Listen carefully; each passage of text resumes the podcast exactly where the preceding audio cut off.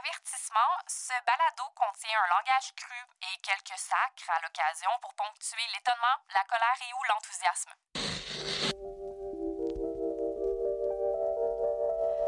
Allô, ici Rosamie Automne-Témorin, rédactrice en chef du magazine Urbania. Moi, dans la vie, je fais des magazines, puis je rencontre des gens étonnants pour leur donner la parole. Mais pendant ce temps-là, mon petit frère, lui, s'entraîne à titre de tireur d'élite pour l'armée canadienne. Alors pendant que moi j'écris des articles, lui, il lui arrive de se pitcher en bas d'hélicoptères en marche avec des fusils. Et si je pense souvent à la grande différence dans notre quotidien, je pense encore plus souvent à un scénario qui m'effraie. La possibilité que mon petit frère ait un jour à aller au front. Les déploiements ont quelque chose de terrifiant pour toute personne qui connaît un soldat. Puis ils ont définitivement quelque chose de mystérieux pour le reste de la population. On a donc décidé d'en découvrir plus en rencontrant des Québécois et des Québécoises qui sont revenus de mission changés. Mais regardez, ce sont vos soldats que j'aperçois dans la rue. Avec moi, il y a Claudie Aymon, recherchiste. Allô? Claudie, t'as passé des semaines à chercher des personnages, à négocier des accès, puis à fouiller des tonnes d'histoires de guerre pour nous. Donc, t'as récemment fait la connaissance de plusieurs militaires, puis plus particulièrement de vétérans de l'armée canadienne. Oui, et j'aimerais d'abord te présenter Yves Renaudin, Euh, Yves Renaudin. qui est un ancien caporal. Euh, en tout et partout, 37 ans dans les forces. Je suis complètement full patch retraité depuis euh, l'année dernière, 2000, euh, 2016. Il s'est rendu en Afghanistan en 2009, puis ça, c'était sa neuvième mission avec les forces canadiennes. Hey, c'est un an, quasiment un an d'entraînement là, pour partir en Afghanistan. Puis, il faisait quoi exactement en Afghanistan? La coopération civilo-militaire. C'est-à-dire? Ça veut dire que lui, puis trois camarades, étaient chargés de rencontrer la population locale, puis de tisser des liens avec euh, les Afghans. Ce qu'on faisait, nous autres, c'est qu'on se préparait une patrouille. On disait, OK, on va aller au marché aujourd'hui. On va scanner les marchés, on va aller voir le forgeron. On faisait 4-5 affaires. Moi, j'étais l'escorte de mon capitaine, posais des questions, puis moi, je photographiais tout, qu'est-ce qu'il y avait à photographier. J'imagine que comme militaire, c'est assez unique là, comme fonction de rencontrer des Afghans puis même d'être reçu chez eux? J'ai rentré dans des maisons de riches, puis j'ai rentré dans des maisons de pauvres, qui sentaient la brebis pas à peu près, là, tu sais. Des rencontres, Yves y en a fait vraiment beaucoup, mais la plus marquante, elle s'est produite le 6 juillet 2009. Puis euh, on fait notre, on arrive là, on pogne les elders, on rentre dans la maison, une grande maison. Les elders comme dans Aîné. En fait, c'est que quand on veut prendre contact là-bas et on n'a pas le choix, il faut absolument passer par les vieillards. Fait qu'on fait nos affaires. OK, c'est le temps de partir. Ah non, non, non, on va prendre le thé. On va prendre le thé. Leur thé, les gars, met du sucre. Vas-y, on prend le thé, pas de problème. Fait que déjà, des enfants, il y en avait plein, là. Plus t'as d'enfants, plus t'es en sécurité. Quand t'as pas d'enfants, là, t'as un problème. Fait que là, on a fini, on finit le thé, ouais, hein. Puis là, pour sortir du village, la patrouille d'Yves devait emprunter un petit passage étroit qui longeait un mur. Les enfants sont en l'entour de nous autres, puis d'un coup, ils nous quittent. Ils nous quittent lentement. Là, les deux gars qui sont en avant, ils tombent sur un Afghan qui a une moto. Full rasé, bien propre. Et les deux camarades, ils demandent à l'homme sur la moto de s'arrêter. Fait que là, il fouille, il fouille sa moto, il n'y a rien. Moi, j'arrive devant le gars, je fais bonjour. J'ai fait cinq pas, puis ça a sauté. Aïe, OK, si je me pogne les jambes, je suis en tabarnak, je chaque comme le Chris. Puis là, d'un seul coup, le Kodak. Juste après l'explosion, Yves a pensé à prendre son appareil photo. Je sors le Kodak, je reviens d'abord, puis là, je filme tout. Il est tout filmé.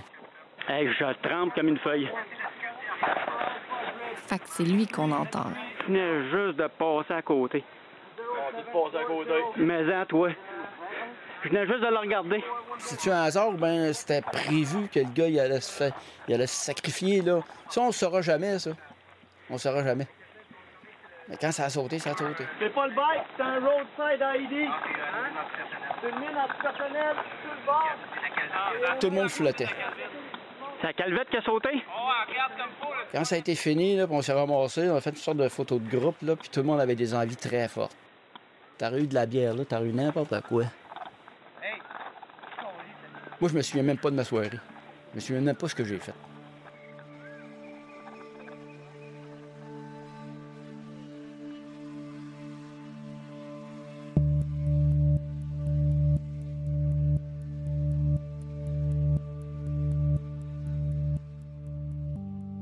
Claudie, Yves Renaudin, dis-moi comment tu l'as déniché? En fait, je suis entrée en contact avec lui grâce à un autre vétéran, Mario Fortin. Oui, ben, mon nom c'est Mario Fortin. C'est un ancien adjudant. Ça, c'est un rôle très important. Euh, j'ai fait 35 ans dans les Forces armées canadiennes. J'ai commencé avec les fusiliers Mont-Royal d'un cadet et par la suite dans la réserve aussi. Puis j'ai transféré dans le Royal 22e Régiment. C'est fou, Mario Fortin, là, il est tellement mordu que son garage, c'est vraiment un véritable musée militaire. J'ai développé une passion pour la collection militaire.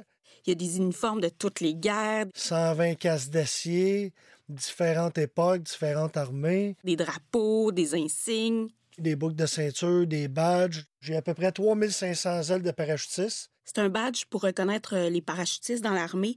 Je te dis, c'est vraiment un univers. Puis ce qui est fascinant, c'est que dans toute leur carrière, Yves et Mario ont vraiment vu la guerre se transformer. Si on parle de comme moi, j'étais en Égypte, t'étais en sécurité. Il se passait rien, à part que tu entendais des coups de feu tout le temps de l'autre bord. Là. C'était la routine pour eux autres.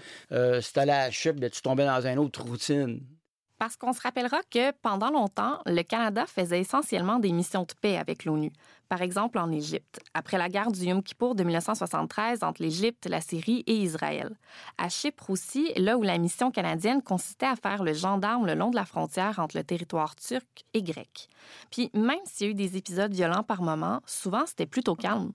Mario Fortin, lui, son premier déploiement, ça a été dans ce qu'on appelait encore la Yougoslavie. Euh, je me souviens, on est débarqué euh, en Croatie. Notre commandant était là, puis il nous parlait. OK, les gars, dans telle ville, il y a eu telle attaque. Dans tel village, il y a eu des explosions. Nous autres, on était fatigués de la raide de train puis tout ça. Fait qu'on l'écoutait comme pas, là. Fait que, on est arrivé là, on écoutait les oiseaux chanter. C'était bien tranquille. Mais euh, je te dirais, je pense que c'était le lendemain ou deux jours après, là, dans la nuit, euh, j'ai vu euh, une batterie de missiles. De où ça partait, j'ai aucune idée. Mais on les voyait dans le ciel, ça partait à coup de 5-6 missiles. Trou, trou, trou. Puis là, ça, quand ça partait à l'autre bout, ça saute, là. Puis là, c'est là qu'on a dit, ouais, on aurait dû écouter le colonel, ce qu'il disait, parce que c'est direct dans notre village. En Bosnie, c'était différent. Les Canadiens étaient plongés dans la guerre. J'avais pas connu, moi, des belles missions, là, mettons, comme à Chypre. Fait que c'était mon baptême de feu, de bombardement, de tir sur moi, de tir sur mon véhicule. C'est clair qu'on faisait plus la guerre comme avant. Ça a été le choc. Ça a été un petit peu plus rough. Parce que là, on, voyait ce que c'était. Parce qu'on est, on est tombé dedans, carrément. La première affaire que j'ai remarqué, moi, quand on a pris l'autobus, après un bout de temps avant de monter au camp, là, c'est les maisons puis les champs. Première affaire que j'ai remarqué. J'ai dit maison brûlée, pas brûlée, brûlée, pas brûlée, ça de même. Puis j'ai regardé les, les, les champs, intacts, intacts, intacts. J'ai dit, ah, quin, quin, quin, quin. Je savais que j'étais pas dans une guerre de, de front entre Serbes puis musulmans. Non, non. Le voisin tuait le voisin ou bien le faire de même. Fait que dans le fond, on pouvait pas truster personne. C'était une guerre terrible pour les civils. Puis on était juste des témoins. On pouvait pas rien faire de plus. Je me souviendrai toute ma vie. J'avais fait un convoi avec l'armée britannique. J'ai vu une femme se faire tuer par les Serbes. Pour rien, là. Elle était même pas armée, rien, là. Une vieille madame, ils l'ont tirée. Il y avait un soldat britannique qui voulait tuer le Serbe. Mais son lieutenant ou son capitaine, un officier, avait dit de baisser son arme.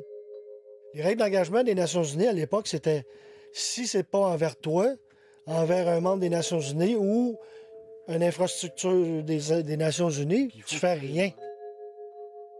Puis je me souviendrai tout le temps, ce soldat britannique-là, il pleurait. Il n'a pas pu tirer ce Serbe-là, qui a tué une femme devant nous autres. On vit avec ça aujourd'hui. Je m'appelle Hélène Le Seller. En 2007, j'ai été déployée en Afghanistan. Puis ça, cette mission-là, ça a vraiment été la mission la plus marquante, la plus enrichissante, la plus difficile en même temps. Est-ce qu'Hélène, c'est aussi une vétérante? Oui, elle a 44 ans. C'est une capitaine qui est à la retraite depuis l'an dernier. Elle a passé 26 ans dans les forces. C'est drôle parce qu'au secondaire, elle se destinait pas à une carrière militaire. Elle voulait faire du théâtre. J'ai vraiment comme pris l'uniforme, c'est comme devenu ma pièce de théâtre à moi. Puis un jour, elle s'est découvert une fascination pour la discipline, les gros camions blindés, la culture militaire. L'Afghanistan, pour nous, c'était la première fois qu'on était vraiment mis en face du fait qu'on va faire le vrai rôle d'un soldat, aller à la guerre.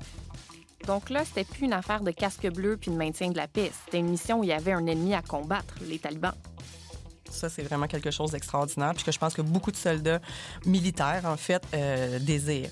Mais j'imagine que de savoir c'était qui l'ennemi, c'était pas toujours facile. L'ennemi est partout, en fait. Puis on devient très méfiant euh, à cet égard-là parce que le concept famille, euh, pour les Afghans, c'est le, concept le plus fort. Donc, qu'un cousin soit taliban, pour eux, c'est pas ça qui est important, c'est que c'est un cousin. Donc, il va avoir quand même sa place au sein de la famille. Donc, n'importe quel villageois qu'on croisait pouvait être, à quelque part, un taliban. C'est plus comme la Deuxième Guerre mondiale. Les Allemands ou les Japonais en uniforme, on fait le combat contre eux autres. L'armée afghane, ils partaient en mission avec les Canadiens ou les Américains, puis c'est arrivé qu'ils sont virés puis ont tiré sur, nos troupes. Pourquoi? Parce qu'ils faisaient menacer leur famille. Que s'ils faisaient pas ça, ils se faisaient tuer toute leur famille.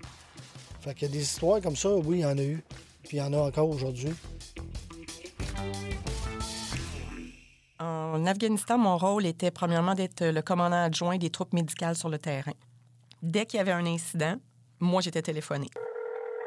Et c'est pas anodin, là. Dès qu'il y avait un blessé ou un mort quelque part en Afghanistan puis que les Canadiens étaient impliqués, c'est le téléphone d'Hélène qui sonnait. C'est là qu'on est- on était capable d'identifier, OK, est-ce que c'est un blessé canadien? Est-ce que c'est un blessé des forces alliées? Est-ce que c'est un blessé afghan? Oui, allô? Mais la pression devait être folle. Euh, Je commençais à être vraiment anxieuse et stressée quand mon téléphone sonne. Parce que je me disais, c'est qui aujourd'hui? Je veux pas paraître comme une personne qui dit que les Afghans, leur vie vaut moins que le- les Canadiens. Mais j'avais toujours comme une espèce de soulagement lorsque j'arrivais puis je disais, OK, c'est pas nos troupes. C'est humain, mais à, à quelque part, on se sent un peu euh, coupable de penser comme ça.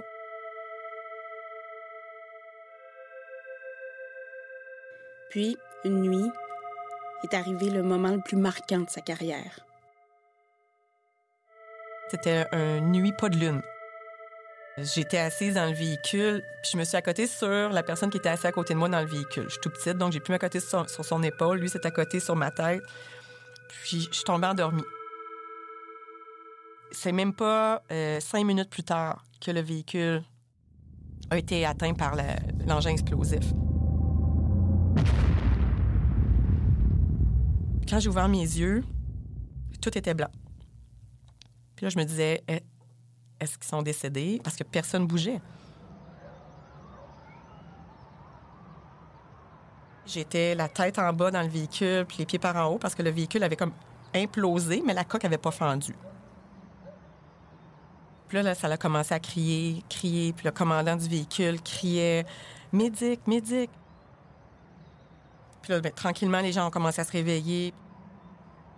On le sait qu'à côté, il y avait les, les endroits où les personnes habitent, les villageois.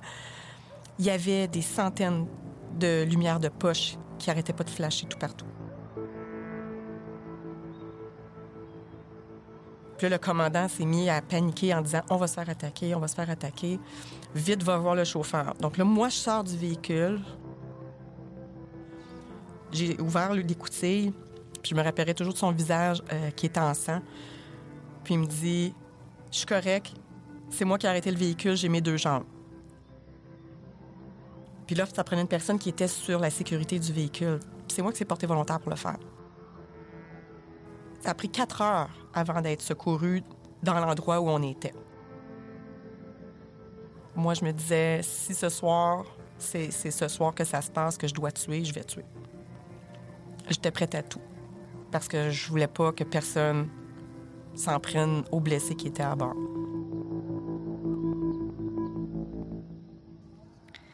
Euh, des histoires d'explosions en Afghanistan, malheureusement, on en a entendu beaucoup. Mais dans leur malchance, Hélène et ses compagnons ont été vraiment chanceux. Pas de mort, pas de blessés graves, du moins pas de blessures physiques. Parce qu'évidemment, d'un événement comme celui-là, puis d'une mission comme celle-là, on n'en revient jamais tout à fait indemne. Ce qui m'a plutôt euh, suivi après cet incident-là, c'est l'espèce de remords du survivant. Puis, elle est revenue de mission. au retour, ben là, ça, tous les autres symptômes ont ressorti. L'hypervigilance, les cauchemars, euh, les soirs nocturnes. Ça, ce sont vraiment les symptômes typiques du syndrome du stress post-traumatique qu'on appelle aussi euh, la blessure de stress opérationnel. Ce que j'ai su, c'est que sur huit personnes qu'on était à bord du véhicule, on était presque, on était pratiquement cinq personnes qui avaient été diagnostiquées avec une blessure de stress opérationnel. Puis maintenant, aujourd'hui, ce que je me rappelle de tout cet événement-là, c'est toujours encore une fois le visage du chauffeur. Puis surtout dernièrement parce qu'il s'est enlevé la vie. Ça, ça m'a affecté énormément. C'est toujours cette image-là que je revois dans ma tête. Un article de l'Acadie Nouvelle du 15 février 2017. Un ancien combattant d'Edmundston, Carl Gleason Dunphy, s'ajoute à la liste des anciens militaires qui se sont enlevés la vie, vraisemblablement victimes du syndrome post-traumatique. Près de 160 militaires canadiens se sont enlevés la vie depuis leur retour d'Afghanistan.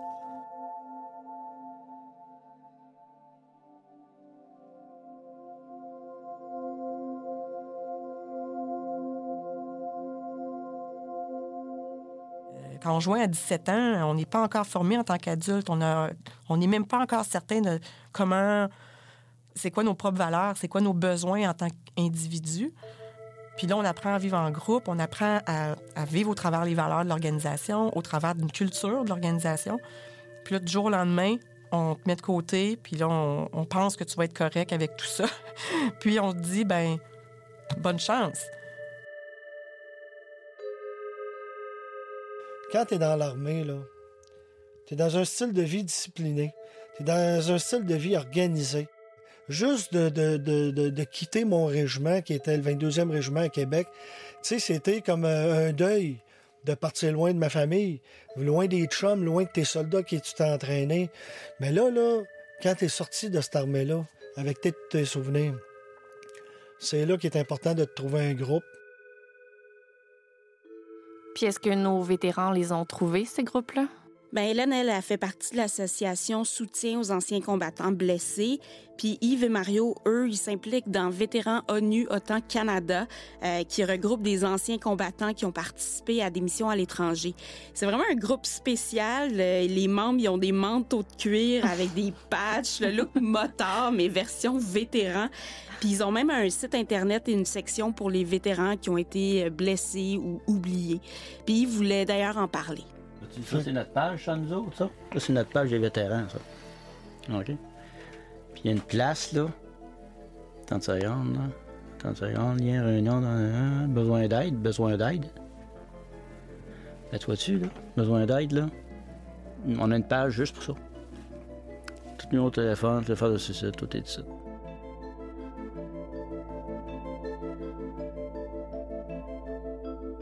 Merci beaucoup, Claudie, pour tout. Merci, Rose.